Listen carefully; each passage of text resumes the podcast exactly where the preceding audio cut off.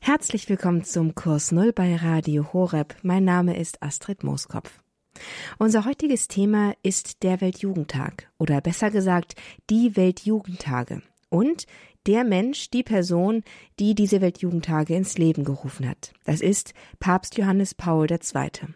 Seit 1984 gibt es diese Institution, kann man beinahe schon sagen, dieses Event, das mittlerweile Millionen von Jugendliche in die verschiedenen Städte Europas und der Welt zieht. Alle zwei bis drei Jahre versammeln sich nämlich die Jugendlichen der katholischen Kirche zu den Weltjugendtagen und die Städte werden jeweils von einem zentralen Komitee in Rom ausgesucht und dann versammelt es sich alles dort und der Papst kommt zu Besuch. Was geschieht dort? Es geschieht dort eine ganze Menge, vor allen Dingen viel Gebet, viel Begegnung, viel gelebte Kirche und eine Begegnung mit dem Papst. Auch in diesem Jahr 2023 findet wieder so ein Weltjugendtag statt. Und dieses Jahr ist es Lissabon, in das die Jugendlichen aus der ganzen Welt hinströmen werden. Auch Radio Horeb ist mit dabei. Wir übertragen den Weltjugendtag für Sie aus Lissabon und bringen Ihnen ihn sozusagen nach Hause. Heute in der Sendung wollen wir aber nicht auf den Weltjugendtag blicken, der vor uns liegt, sondern wir wollen zurückschauen. Wir wollen zurückschauen auf die Wurzeln, auf die Anfangsgründe der Weltjugendtage und auf die Person, auf den Papst, der sie ins Leben gerufen hat. Was war das für ein Mensch? Und was ist so besonders an diesen Weltjugendtagen, dass sie sich seit 1984 stabil im Leben der Kirche halten und von Jahr zu Jahr mehr begeisterte Jugendliche anziehen? Das alles hören wir heute in einem Streifzug durch die Geschichte der Weltjugendtage mit Dr. Margarete Strauß. Sie nimmt uns mit durch diese ersten Jahre der Weltjugendtage und zu einem Blick auf den heiligen Papst Johannes Paul II. Wir hören Stimmen von Leuten, die sich haben berühren lassen, von einer Begegnung mit diesem heiligen Papst und von der Stimmung und der Atmosphäre der Weltjugendtage. Doch hören Sie selbst, fühlen Sie selbst, was der Weltjugendtag auch mit Ihnen machen kann.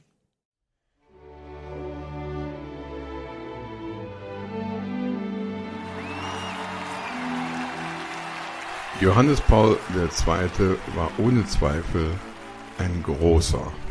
Er ist ein großer.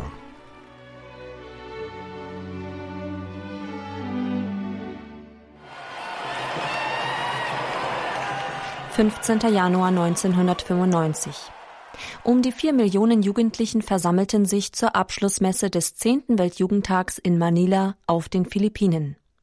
Es war bis dato die größte Versammlung von Menschen, ein Meer von begeisterten Gläubigen, die dem Papst Johannes Paul II. zujubelten.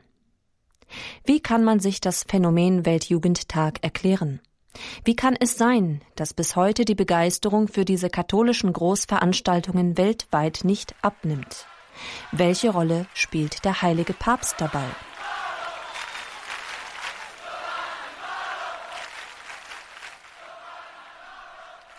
Die Wiege des Weltjugendtags befindet sich in Rom, genauer gesagt im Centro San Lorenzo, wie Josef Kardinal Cordes zu berichten weiß. In Kooperation mit geistlichen Gemeinschaften baute man ein pastorales Angebot für junge Rompilger aus, damit diese nicht nur tote Steine in der ewigen Stadt zu sehen bekamen. Zum außerordentlichen heiligen Jahr 1983-84 kam der Stein ins Rollen. Kardinal Cordes erzählt. Und dann kamen alle möglichen Leute nach Rom. Die, die Fraternitäten, die katholischen Männer, die katholischen Frauen, alle machten Treffen. Und einer aus dem Centro San Lorenzo sagte, wollen wir denn nicht auch ein Jugendtreffen machen im außerordentlichen heiligen Jahr? Ich fand die Idee wohl gut, aber ich wusste, wir waren total überfordert. Wir hatten ja keinen Apparat, sowas vorzubereiten. Aber das war dann die erste Idee und die kam also hier aus dem Centro. Und äh, Johannes Paul hat sofort Ja gesagt dazu. Und er hat uns Geld gegeben. Und äh, dann haben wir im, zu Palmsonntag 1984 das erste Jugendtreffen gemacht. Und es kamen dann ja 300.000 zum ersten Treffen. Und Johannes Paul hat sie natürlich fasziniert. In einer Ansprache sagte der Papst den Jugendlichen damals zu, dass sie die Hoffnung des Papstes und der Kirche seien. Damit schlug er für sie eine bis dahin ganz neue Sprache an.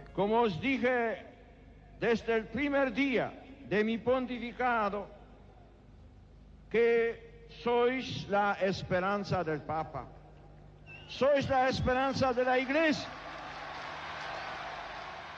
Dann war dieses erste Jugendtreffen gut überstanden. Das war 84. Und wir dachten, jetzt haben wir genug getan für die Jugend. Wir hatten vom Leinrat nichts anderes getan, als Jugendtreffen vorbereiten. Dann kam 85 das Jahr der Jugend organisiert von der UNO. Und Johannes Paul sagte, jetzt machen wir wieder so ein Jugendtreffen. Unsere Begeisterung hielt sich in Grenzen. Und äh, dann kam also die Möglichkeit auf uns zu, dass das Fokulare, die Chiara Lubitsch, die auch ganz auf unserer Seite war, die äh, strich ihre eigene Veranstaltung, bezahlte die Mieten für die Säle und dann haben wir sozusagen in dem Raster der Fokolare, die wollten ein Genfest machen, haben wir das zweite Jugendtreffen durchgezogen und das war äh, wiederum ein sehr großer Erfolg. Da waren wir am Latteran, da waren wir nicht auf St. Peter. Ja, und dann hat er gesagt, wir machen das jetzt jedes Jahr. Das war die Geburtsstunde der Weltjugendtage. Der erste offizielle Weltjugendtag war 1986 in Rom. Daraufhin ging es in die weite Welt. Angefangen 1987 in Buenos Aires bis nach Toronto. Die Weltjugendtage wurden nicht nur mit Begeisterung angenommen. Kardinal Cordes weiß von einigen Widerständen zu berichten. Zunächst reagierten die Bischofskonferenzen negativ, als wir die Jugendlichen einluden. Da kamen also Kommentare, es steht den Römern nicht zu, unsere Jugend zu organisieren. Dann kamen die finanziellen Probleme, da hat uns aber Wojtyła geholfen. Und dann kam die Reaktion der römischen Stadt. Die wollten das nicht. Die Römer, die hier es zu sagen hatten, die dachten, jetzt kommt Woodstock nach Rom und blockierten alles. Wir hatten schon einen Plan, eine Art von Zeltstadt zu machen in der Pineta Sacchetti und hatten schon die Genehmigung, da wurde das auf einmal alles zurückgezogen. Dann kamen die Ökologen. Jetzt kommen die Jugendlichen und trampeln unsere Pflanzen kaputt. Das sind einmalige Pflanzen. Und dann kamen die Journalisten. Eine Schlagzeile der Zeitung war, die Hunnen kommen. Das war also alles sozusagen gegen dieses Jugendtreffen das muss man allen Leuten sagen, die solche Sachen planen und organisieren. Das geht nicht ohne Probleme. Der Teufel lässt einem da nicht ruhig arbeiten und äh, öffnet einem die Türen, sondern er schließt sie alle zu.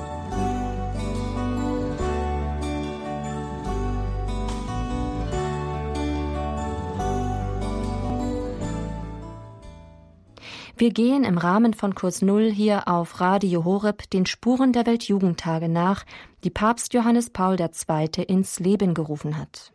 Für den vierten Weltjugendtag ging es in einen berühmten Wallfahrtsort, der durch den Jakobsweg allseits bekannt ist, nach Santiago de Compostela im Jahre 1989. Richard Sola, Gründer der Jugend 2000 Deutschland, damals 25 Jahre alt, erlebte dort seinen ersten Weltjugendtag. Ein junger Priester berichtete uns von sogenannten Weltjugendtagen, die mir bis dahin unbekannt waren. Wir, das heißt einige Freunde aus unserer marianischen Jugendbewegung, fuhren dann kurz entschlossen mit zwei VW-Bussen über Turin, La Salette und Lourdes nach Spanien. Wir erlebten dort Hunderttausende von Jugendlichen aus allen Ländern der Welt, die von einer echten Freude über unseren Glauben geprägt waren, von einer offenen und dankbaren Erwartung, was der Heilige Vater uns sagen würde. Besonders die Begegnung mit Papst Johannes Paul II. war für uns ein einmaliges Erlebnis. Beim Abschlussgottesdienst am 20. August waren über eine halbe Million jugendliche Teilnehmer auf dem Monte del Gosso, dem Berg der Freude, versammelt. Am Ende der Liturgie bedankte sich Papst Johannes Paul bei den Jugendlichen in ihren Landessprachen. Es kam ein Echo durch die Jugendlichen zurück, das uns Hören und Sehen verging. Und wir waren voller Erwartung, ob der Heilige Vater sich auch in Deutsch an uns wenden würde. Und tatsächlich, er hat sich auch in deutscher Sprache bei uns bedankt, und auch wir jubelten zurück und bemerkten aber sofort die große Stille über der Menge von Jugendlichen. Wir stellten endgültig fest, dass die deutschsprachigen Teilnehmer in der großen Schar von Jugendlichen regelrecht untergingen. Auf dem Heimweg entschlossen wir uns in Nevers, die Weltjugendtage und ihr Programm auch in den deutschsprachigen Ländern mehr bekannt zu machen. Wir fassen den Plan, eine Bewegung ins Leben zu rufen, die sich dies zur Aufgabe machen sollte. Am 13. Oktober 1990 gründeten wir dann zusammen mit Ernest Williams unsere internationale Arbeitsgemeinschaft Jugend 2000. Er war auch bei diesem Weltjugendtag dabei und wollte ebenfalls Jugendliche aus dem englischsprachigen Raum unter dem Namen Youth 2000 sammeln. Wir haben uns deshalb zusammengeschlossen und versuchen bis heute und in vielen anderen Ländern dem Auftrag Papst Johannes Paul II. zu folgen und am Aufbau einer neuen Zivilisation der Wahrheit, der Liebe und des Friedens mitzuwirken.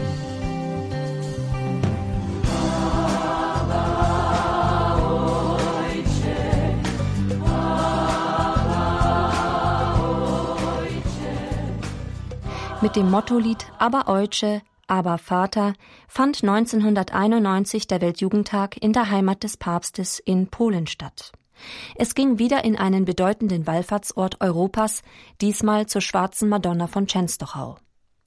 Der Publizist Martin Lohmann wurde Zeuge des herzlichen Empfangs des Papstes. Er hat ja Częstochow besucht und da konnte ich ihn auch begleiten. Das war für mich sehr bewegend zu erleben, wie er in Częstochow, bei der Jasna Gura, bei der Gottesmutter von Częstochow, wie er dort ja gewissermaßen nach Hause kam und die Jugendlichen mitnahm in seine Heimat, in seine geistige Heimat. Dieser Wallfahrtsort der Königin Polens spielte in seinem ganzen Leben eine besondere und große Rolle. Nicht zufällig hing in der päpstlichen Privatkapelle im Apostolischen Palast neben dem Kreuz vorne ein Bildnis der Gottesmutter von Jasna Gura von Częstochow. Und das hat mich damals sehr bewegt, ihn zu begleiten und zu sehen, wie er mit der Gottesmutter vertraut ist, wie er geradezu ganz vertraut äh, sich ihr anvertraut hat.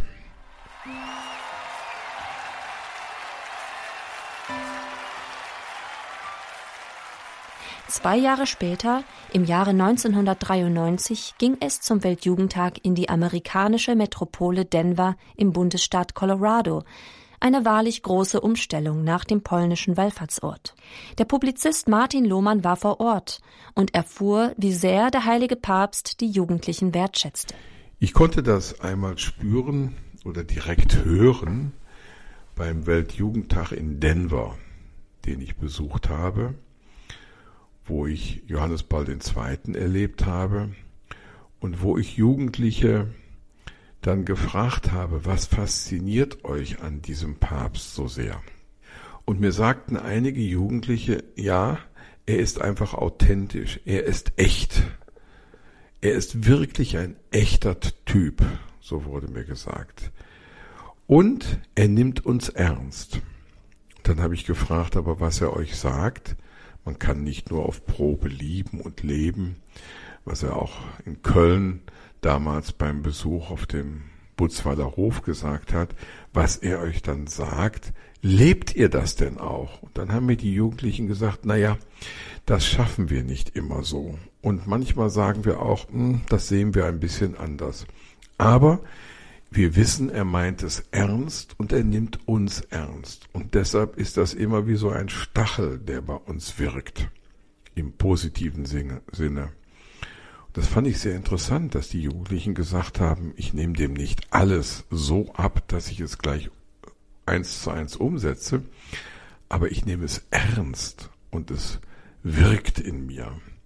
Sagte mir eine Jugendliche auch, es ist wirklich so, dass es mich bewegt und begleitet. Und wahrscheinlich beeinflusst er mich mehr, als ich es vielleicht im ersten Moment will. Fand ich sehr interessant, dass mir das so gesagt worden ist. Die Jugendlichen haben ihn ernst genommen, auch wenn sie nicht immer alles umgesetzt haben. Er war jemand, der die Jugend verstand, der ihre Sprache und Sehnsüchte verstand und sie ernst nahm. Richard Sola fuhr mit einer Gruppe von mehr als 1500 Jugendlichen nach Denver, nachdem die erste Fahrt nach Chenstochau mit 200 Jugendlichen erfolgreich gewesen war. Dort waren wir als Youth of Thousand auch zum ersten Mal für die Anbetungskirche des Weltjugendtags verantwortlich, die wir seither bei allen Weltjugendtagen für die ständige eucharistische Anbetung anvertraut bekommen haben.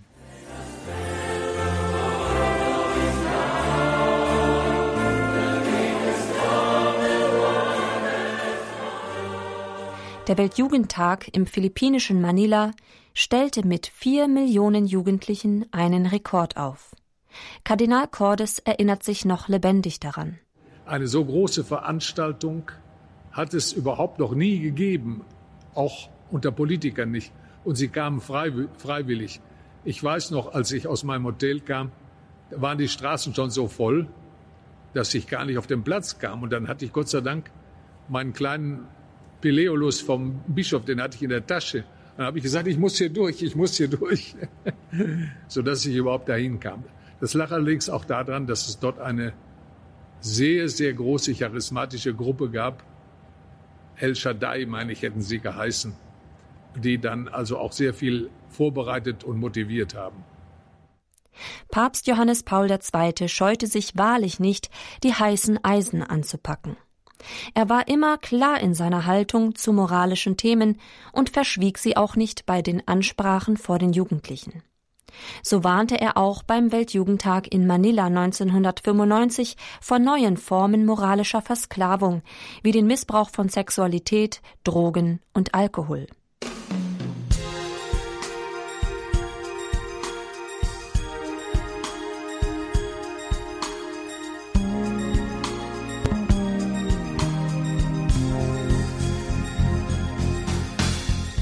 Mit Tönen im Chansonstil wurde der Weltjugendtag in Paris 1997 eingeleitet. Diesmal mit dem Motto Meister, wo wohnst du? Kommt und seht. Über eine Million Jugendliche versammelten sich zum Abschlussgottesdienst. Für die Theologin Nina Heeremann stellte dieser Weltjugendtag ihr bisheriges Leben auf den Kopf. Die Professorin für Heilige Schrift bildet im kalifornischen St. Patrick's Seminary Priester für zehn verschiedene Diözesen aus. Dass sie diese Aufgabe übernehmen würde, hätte sie früher nicht für möglich gehalten. Mein Interesse im Leben war viel mehr darauf gerichtet, ähm, ein schönes Leben zu haben. Ich wollte einen Mann heiraten und sechs Kinder bekommen und möglichst ein schönes Leben haben und nebenher aber möglichst auch noch was Gutes tun. Aus diesem Grund hatte ich Jura studiert, weil ich mir dachte, mit Jura kann man immer was Gutes tun. Ähm, die Kenntnisse kann ich dann verwenden, eben um Leuten zu helfen, die sich vielleicht keinen Anwalt leisten können oder so. Ähm, ich habe dann 1996 mein erstes Staatsexamen gemacht und in der Zeit hat mein jüngerer Bruder uns offenbart, dass er Priester werden will. Und diese Offenbarung meines Bruders, die auch völlig unerwartet für uns alle kam, hat in mir die Sehnsucht ent, ent, äh, entfacht, ob dieser Gott nicht auch für mich einen konkreteren Plan hat und diesen gleichen Gott zu erfahren, der meinen Bruder so mitten aus der Familie herausgerissen hatte. In dieser erneuten Suche, ich war mittlerweile 24 Jahre alt, äh, auf der Suche nach dem lebendigen Gott bin ich eingeladen worden, zum Weltjugendtag mitzukommen, und zwar nach Paris. In meiner Kindheit hatte ich immer den Eindruck, dass man sagen muss, ja, wir sind katholisch, aber das bedeutet nicht, wir tun alles, was der Papst sagt. Also es galt irgendwie als Selbstverständnis, dass man stolz ist, katholisch zu sein, aber für den Papst, für den muss man sich irgendwie entschuldigen und dessen Meinungen, die sind irgendwie mit seiner polnischen Frömmigkeit zu erklären. So war mir das weitergegeben worden. Und jetzt kam ich nach Paris und war total erstaunt. Erstens darüber, so viele Tausende, und das waren ja wirklich Hunderttausende, am letzten Tag waren wir alle Millionen von sehr coolen Jugendlichen zu sehen, was mir in Deutschland noch nicht unter die Augen gekommen war, mein Erlebnis von deutscher Kirche, ich bin in den 70er und 80er Jahren groß geworden, war sehr verbunden mit der ökologischen Bewegung und die Jugendlichen in der Kirche standen jetzt nicht unbedingt für das, was in den Augen der Welt cool war. Aber als Kind meiner Zeit war ich natürlich von der Welt geprägt und wollte cool sein. Und war eben total überrascht, dass diese Jugendlichen da in Paris äh, viel, viel lebendiger und eben so, was Jugendliche halt cool nennen waren, als ich das aus der deutschen Kirche kannte und ich mich mit denen identifizieren konnte. Das hat schon mal sehr geholfen. Was aber natürlich noch viel mehr geholfen hat, waren die fantastischen Katechesen. Das Thema war ein Wort aus dem Johannesevangelium. Wen sucht ihr? Und alle Bischöfe haben darüber gepredigt, was das Thema der Berufung in meinem eigenen Herzen angesprochen hat. Und dann halt vor allen Dingen die Begegnung mit Johannes Paul II. Der war eine so starke Persönlichkeit und so klar ein Hirte und hat so klare Worte gesprochen und so klare Weisungen gegeben, dass mir mit all diesen Jugendlichen um mich herum der Eindruck vermittelt wurde, wirklich das Empfinden gegeben wurde, dieser Mann ist ein Fels in der Brandung und der sagt uns die Wahrheit und redet uns nicht nach dem Mund, sondern gibt uns Orientierung und weist mit seinem ganzen Wesen auf Jesus und damit auf den Himmel hin und eben, wie ich schon gesagt habe, gibt unser Leben Orientierung und macht das mit einer so felsenfesten Überzeugung, dass mir plötzlich bewusst wurde, das, was in der Heiligen Schrift steht und was die Kirche lehrt, ist die Wahrheit. Und es gibt keine andere Wahrheit, die ich kennen muss, um glücklich zu werden. Das ist die Wahrheit, die mir den Weg zum Leben zeigt. Und dieser Papst ist niemand, für den ich mich genieren muss, sondern das ist jemand, auf den ich stolz sein darf und der wirklich ein Geschenk Gottes ist. Mir war, glaube ich, auch schon damals bewusst, dass dieser Mann eine Art lebendiger Heiliger war. Und ich habe mich sozusagen in Johannes Paul II. verliebt. Ich kann mich erinnern, dass wir, als ich später nach Hause kam und wenn ich ihn im Fernsehen gesehen habe, dann hat mein Herz angefangen zu klopfen und ich habe mir immer gedacht, ich glaube nicht, dass ich je einen Mann so lieben kann, wie ich diesen Mann liebe.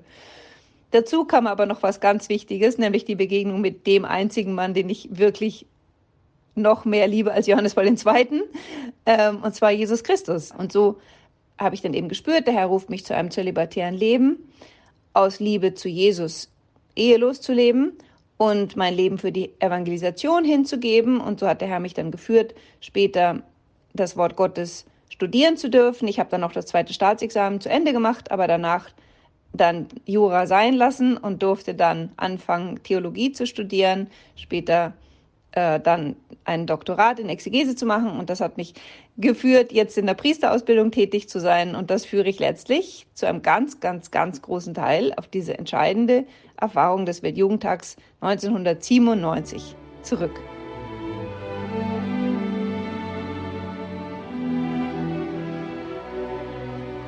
Wir folgen hier auf Radio Horeb im Kurs Null dem heiligen Papst Johannes Paul zu seinen Weltjugendtagen. Im heiligen Jahr 2000 kehrte dieser zurück an seinen Ursprungsort nach Rom. Tobias Brandl, Pfarrer in St. Anton Kempten, wurde beim damaligen Weltjugendtag in seiner geistlichen Berufung gestärkt. Die Weltjugendtage sind für mich ganz wichtige Momente gewesen auf meinem Berufungsweg. Gerade der Weltjugendtag in Rom im Jahr 2000, wo ich zum ersten Mal überhaupt auf dem Weltjugendtag war, war für mich ein ganz großes Ereignis, das ich immer in lebendiger Erinnerung habe. Gerade die Begegnung mit Johannes Paul II. auf dem Tor Vergata bei der Vigilfeier am Samstagabend und am Sonntag bei der Abschlussmesse waren wirkliche Highlights, die mich ermutigt haben, auf meinem Weg, Glaubensweg weiterzugehen, gerade weil ich drei Jahre vorher überhaupt erst so richtig äh, zum Glauben gefunden habe. Und äh, ja, diese Jugendlichkeit, die Johannes Paul II. ausgestrahlt hat, hat mich sehr motiviert. Sein Mitfeiern bei der Vigifeier, wo wir gesungen haben, Jesus Christ, you are my life, das war für mich sehr erhebend, äh, dass ich mir heute immer wieder noch anschaue im Internet, diesen Moment. Ja. Dann auch die Abschlussmesse auf dem Tor Vergata, äh, dann am Sonntag damals im Jahr 2000 im August. Das war für mich äh, ganz tief, als Johannes Paul II. in der Predigt gesprochen hat.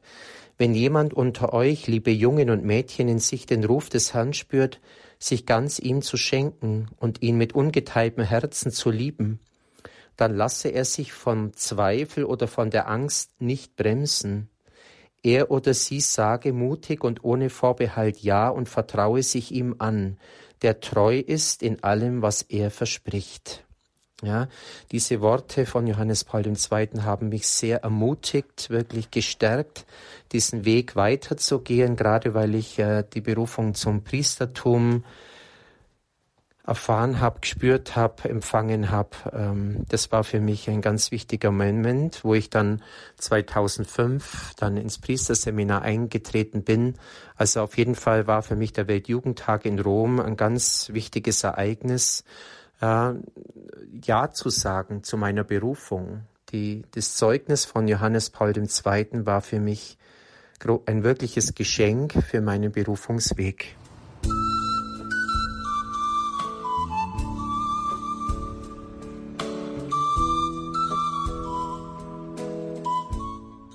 Mit diesen Klängen der Hymne ging es im Jahre 2002 für den Weltjugendtag nach Toronto, Kanada. Es sollte der letzte Weltjugendtag für den gebrechlichen Papst Johannes Paul werden.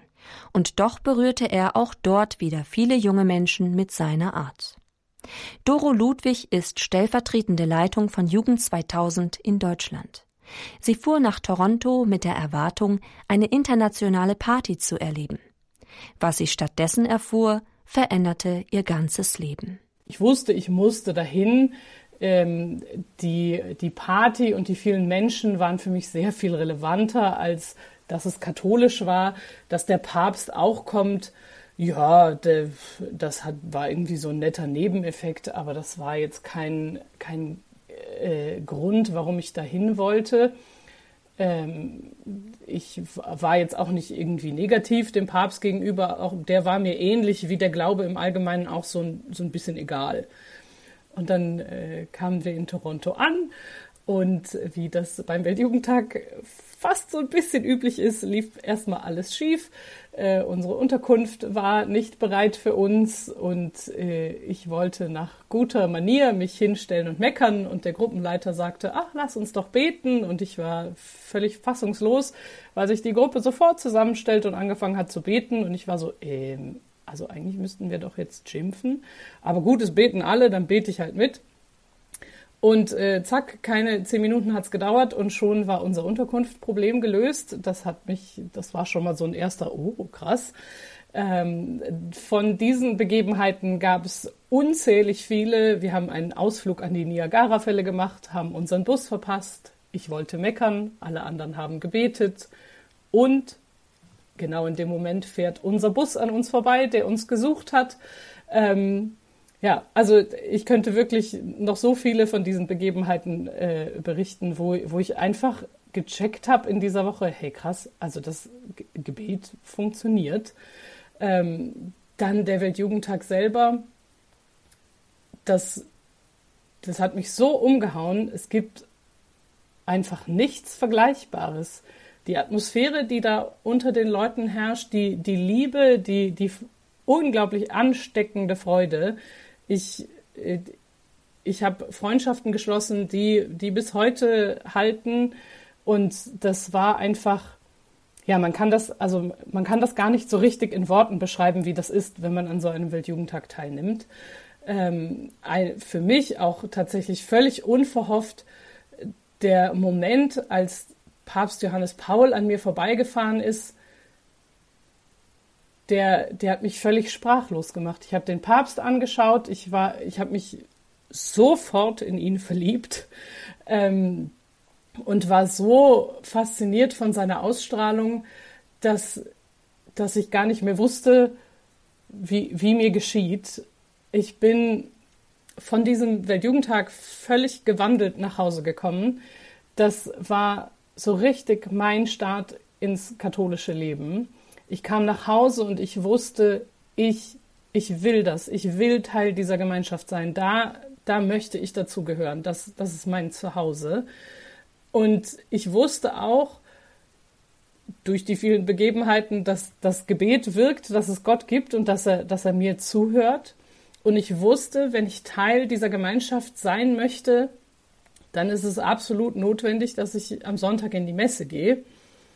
Ähm, es war für mich dann, also war ein erster Schritt in diese Richtung. Ich habe sehr viel später erst festgestellt, dass wir über die Eucharistie ja sogar noch viel, viel tiefer miteinander verbunden sind mit dieser weltweiten äh, Gemeinschaft. Aber äh, das war für mich dann nochmal so ein Schmunzler ein paar Jahre später. Aber es war für mich schon klar, über die Messe bleibe ich mit diesen ganzen unglaublich krassen Leuten ähm, verbunden.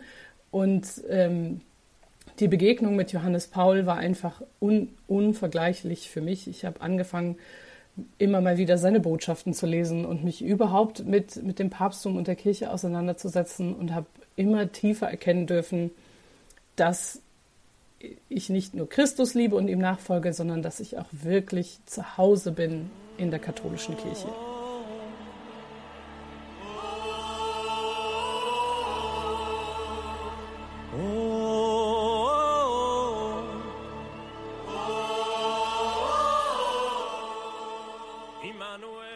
Als verkündet wurde, dass der nächste Weltjugendtag 2005 in Köln stattfinden würde, war die Freude groß. Umso tragischer, als Papst Johannes Paul II. wenige Monate zuvor verstarb. Ludwig Michael Siemes, Priester in Seligenstadt im Bistum Mainz, erinnert sich noch genau an diese Zeit. Nach anfänglicher Trauer über den Tod Johannes Pauls wurde ihm eine große Gnade geschenkt. Ich war in meiner Gemeinde damit befasst, die Fahrt zum Weltjugendtag in Köln zu organisieren. Und es war die Zeit, in der ich schon lange die Frage in mir trug, ob ich nicht Priester werden solle. Die Vorbereitungen auf den Weltjugendtag waren auf Hochtouren, als Johannes Paul II. verstarb. Mein verehrter und geliebter Papst, den ich in Köln treffen wollte und der ja auch der Initiator der Weltjugendtage war. Traurig und etwas enttäuscht darüber, wurde dann unser Kardinal Ratzinger zum neuen Papst gewählt. Somit waren wir ja in Deutschland alle Papst geworden und der Weltjugendtag fand ja auch dort statt, so dass wir mit Freude und Anspannung nach Köln fuhren. Unglaubliche Tage der Begegnung mit Jugendlichen aus der ganzen Welt und ein Fest des Glaubens erlebte ich in Köln. Und als ich am Rheinufer dann mit unzähligen Jugendlichen stundenlang wartete, kam unser neuer Papst. Er legte mit einem Schiff an, unser Petrus, was für ein Bild für mich damals. Und alle begrüßten ihn in Sprech- und Gesangschören mit Benedetto und klatschten in die Hände. Sofort schlossen die Jugendlichen ihn in ihr Herz, wie ich auch. Am Samstag war dann auf dem Marienfeld die Vigil mit unserem Benedetto. Hunderttausend Jugendliche saßen auf ihren Isomatten und Schlafsäcken, dicht an dicht gedrängt. Und dann in seiner Katechese sagte Benedikt XVI. Habt keine Angst vor Christus. Er nimmt nichts und er gibt alles. Wer sich ihm gibt, der erhält das Hundertfache zurück. Ja, öffnet, reißt die Türen weit auf für Christus, dann findet ihr das wirkliche Leben. In diesem Moment stand für mich nicht nur die Welt für einen Moment still, sondern alle und alles um mich herum rückte in weite Ferne. Ich wusste es sofort. Das, was der Papst da gerade gesagt hat, das war für mich bestimmt. Obwohl hunderttausend Jugendliche neben und mit mir waren, wusste ich, dass die Worte für mich bestimmt waren. Jesus nimmt nichts, er gibt im Gegenteil noch dazu. Es war genau der Moment, in dem Jesus mich ermutigt und mein Herz geöffnet hat, ihm nachzufolgen. An diesem Abend auf dem Marienfeld mit den Worten des Papstes und den Eindrücken des Weltjugendtages in Köln war für mich klar, ich werde jetzt aktiv. G und B stärkt zurück meldete ich mich zum ersten Mal im Priesterseminar in Mainz. Nach mehreren Gesprächen und Eignungstests in Mainz und in Freiburg bin ich dann im Seminar aufgenommen worden und habe genau ein Jahr später nach dem Weltjugendtag in Freiburg mit dem Probedeutikum begonnen. Jetzt dieses Jahr am 29. Juni, am Hochfest St. Petrus und Paulus, feiere ich mein zehnjähriges Priesterjubiläum und kann nur bestätigen, was Jesus mir damals durch den Papst gesagt hat. Er nimmt nichts und gibt alles. Es war und ist die beste Entscheidung, die ich je getroffen habe.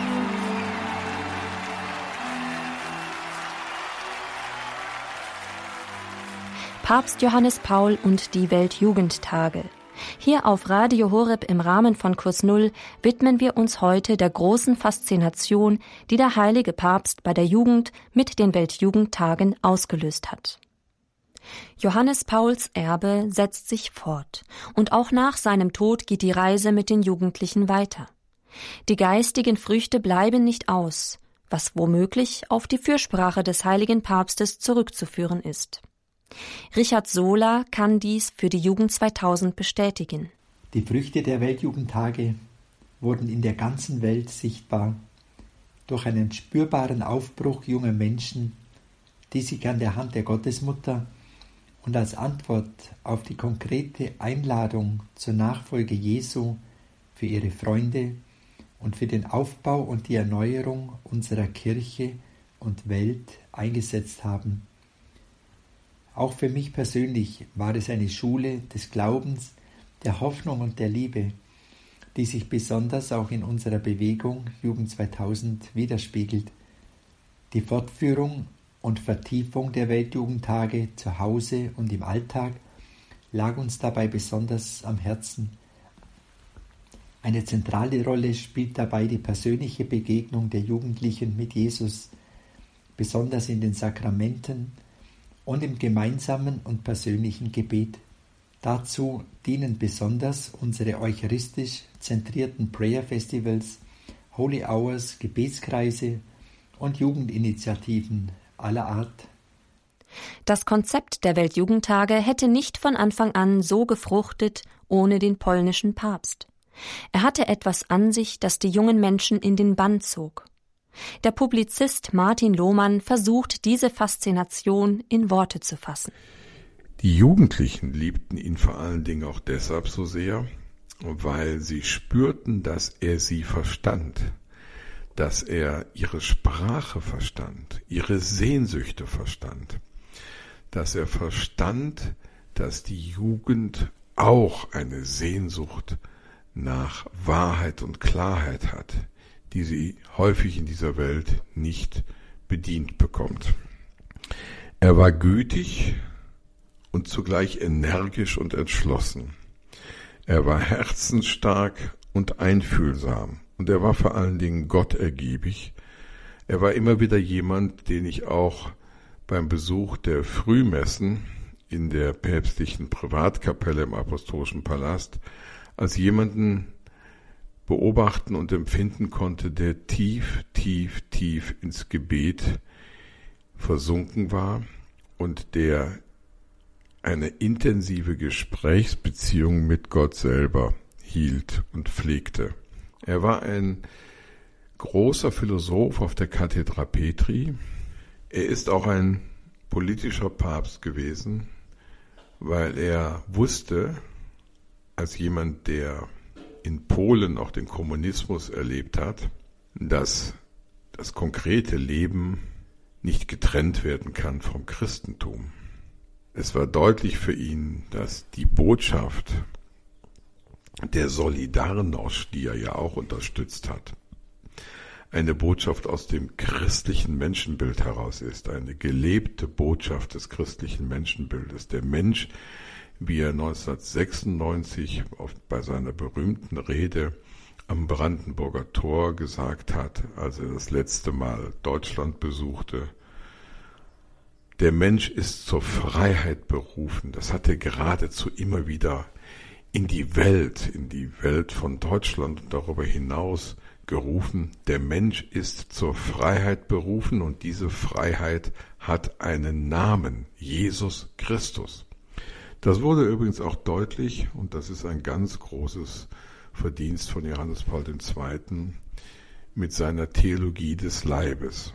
Er hat der Sexuallehre der Kirche ihre Klarheit zurückgegeben und ihre Verklemmtheit, die durch puritanischen Zeitgeist einige Jahrzehnte früher darüber gelegt worden war. Er hat diese Verklemmtheit weggerissen von der Sexuallehre der Kirche und hat die Schönheit und Klarheit der Verantwortung in Freiheit zum Ausdruck gebracht und der Freiheit in Verantwortung. Und er hat auch da kein Thema ausgelassen. Wer sich heute das Buch Die Theologie des Leibes zu Gemüte führt, wird feststellen, dass Johannes Paul II. völlig unverklemmt war. Man kann ihm also nicht vorwerfen, er sei verklemmt gewesen oder hätte von Sexualität gesprochen, wie jemand, der keine Ahnung davon hat. Auch Kardinal Cordes versteht es, den Charakter des Papstes zu beschreiben. Und dann kam 1978 zum ersten Mal eine polnische Delegation von Bischöfen in die Bundesrepublik. Und man hatte vergessen, dass äh, eigentlich so eine offizielle, offizielle Delegation begleitet sein müsste von irgendeinem Repräsentanten der Bischofskonferenz. Und dann fragte mich im letzten Augenblick mein früherer Chef, der Josef Hohmeier, Sekretär der Konferenz, kannst du nicht mitfahren? Nun war das eigentlich keine Delegation der polnischen Bischofskonferenz, sondern es kam Kardinal Wyszynski, ich würde mal salopp sagen, begleitet von einigen unwichtigen Herren.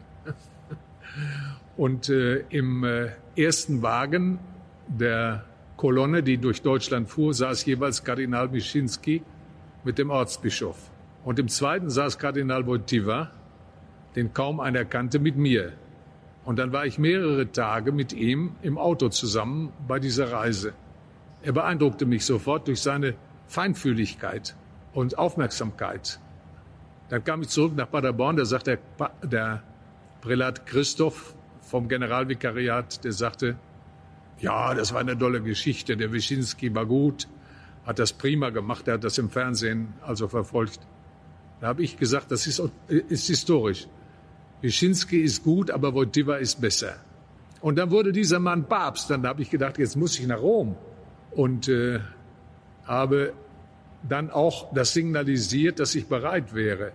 Und dann hat er mich nach hier geholt, nachdem er Papst geworden war der Sekretär Kardinal Civic hat ja sein privates Tagebuch veröffentlicht gegen seinen Willen. Wenn man da reinguckt, da siehst du immer nur, wie er sich mit Gott beschäftigt. Wenn, wenn also eine Synode kam oder sowas, eine Bischofssynode, dann studierten die anderen Statistiken.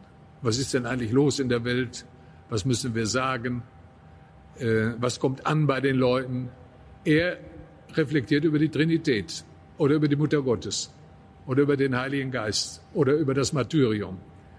Er hat sich also intellektuell ausgerichtet auf den dreieinigen Gott, weil er die Gabe hatte, wenn er ihn, wenn er diesen dreieinigen Gott bittet, dann findet er auch im richtigen Augenblick das richtige Wort. Als geborener Schauspieler besaß der heilige Papst ein charismatisches Talent.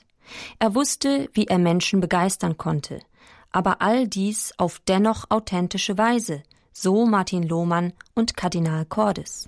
Er konnte begeistern. Er konnte einfach begeistern. Er ging auf die Menschen zu und hatte auch eine Aura, die einen in den Bann zog. Bei jeder persönlichen Begegnung habe ich gespürt, du begegnest einem Menschen mit einer unglaublich klaren, und äh, frohen Aura mit einem sehr wachen Verstand und mit einer Liebenswürdigkeit, die einen schon faszinierte.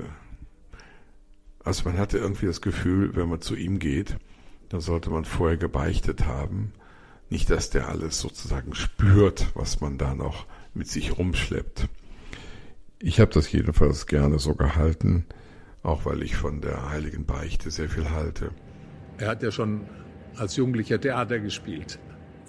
Äh, wenn man, wenn man sagte, er war ein großer Schauspieler, dann trifft das die Sache nur halb, weil nämlich bei ihm die Fähigkeit, etwas auszudrücken, echt war. Er hat nichts vorgestellt, was nicht in ihm war. Und das ist die, die zweite Seite an ihm. Er war also faszinierend, weil er etwas ausdrücken konnte. Aber er war faszinierend vor allen Dingen, weil er was drin hatte in sich. Johannes Paul hatte eine besondere Ausstrahlung. Der ehemalige Leiter der Jukat Foundation, Christian Lermer, berichtet davon, wie er mit seiner Frau auf Hochzeitsreise in Rom Begegnungen der besonderen Art mit dem Heiligen hatte. Als frisches Ehepaar durften sie bei der Generalaudienz vor dem heiligen Papst niederknien. Und dann war das noch so schön, denn zu seinen Zeiten war es so, dass jedes Brautpaar einzeln zu ihm vorgerufen wurde und man durfte sich äh, auf einer Kniebank vor ihm hinknien und dann werde ich nie vergessen, er hat dann äh, gefragt oder ihm wurde gesagt, wer wir sind und dann hat er so gesagt, ah, aus Bayern und äh, hat uns angelächelt und äh, wo der Johannes Paul für mich wirklich ja besonders war, ähm, war so diese Ausstrahlung, die von ihm ausging. Es war so ja äh, ganz liebevoller strahlender, mit seinen blauen Augen Blick, der einen so gefangen hat. Ähm, ich sag's jetzt einfach mal so lapidar, äh, so stelle ich mir den Blick Jesu vor. So war das für mich in dem Moment. Und äh, das werde ich nie vergessen. Und, äh, und der Johannes Paul ist für uns dann einfach ja, wichtig gewesen und wichtig geblieben. Was bleibt uns vom Jahrtausendpapst? Was gibt er auch den Jugendlichen von heute auf den Weg? Martin Lohmann fasst es wie folgt zusammen. Sein Hauptanliegen für die Jugend war, schaut auf Gott, dann könnt ihr besser auf den Nächsten schauen und schaut auf den Nächsten, indem ihr Gott erkennen könnt und macht euch die Gottesmutter zur besten Freundin und macht euch Christus zum Freund. Er bietet sich als Freund an. Der Gründer der Jugend 2000, Richard Sola, ist überzeugt. Papst Johannes Paul II. beweist, wie man die Jugend für ihre Berufung zu Menschenfischern begeistern kann. Der positive Blick in die Zukunft bedarf einer Unbeschwertheit, wie sie besonders einem jungen Mensch zu eigen ist. So sagt der Papst zu den Jugendlichen Christus braucht euch, eure Jugend und euren großzügigen Enthusiasmus, um seine Botschaft der Freude im neuen Jahrtausend erklingen zu lassen. Ich bitte euch, Propheten der Freude zu sein. Die Welt muss uns an unserer Hoffnung erkennen, deren Zeichen wir den Menschen unserer Zeit weitergeben. Der langjährige Leiter der Jukat Foundation, Christian Lermer, ist davon überzeugt, dass das Pontifikat Johannes Pauls II. zahlreiche Früchte gebracht hat und bringt. An seinen Früchten werdet ihr ihn erkennen. Also wenn man sich überlegt, ich, ich war einiges in der Neuevangelisierung unterwegs, wenn man da schaut, was da an Spuren und auch an Frucht gewirkt wurde durch die Weltjugendtage, durch. Diese Hinwendung des Papstes, was ja ganz neu war an die Jugend, an die jungen Erwachsenen, äh, durch die Schriften, die er uns hinterlassen hat, er ist wirklich ein Papst der Jugend, der jungen Erwachsenen, der neuen Generation ge gewesen und ist es sicher immer noch im Himmel. Ich glaube, da haben wir wirklich einen 1A-Fürsprecher für die Erneuerung der Kirche. Äh, das weiß jeder, der die Kirche liebt, wie sehr das notwendig ist. Und ich glaube, da wird sicherlich etliches noch aufgehen oder ist schon am Aufgehen, was eben auch durch dieses Pontifikat gelegt oder auch gesät wurde.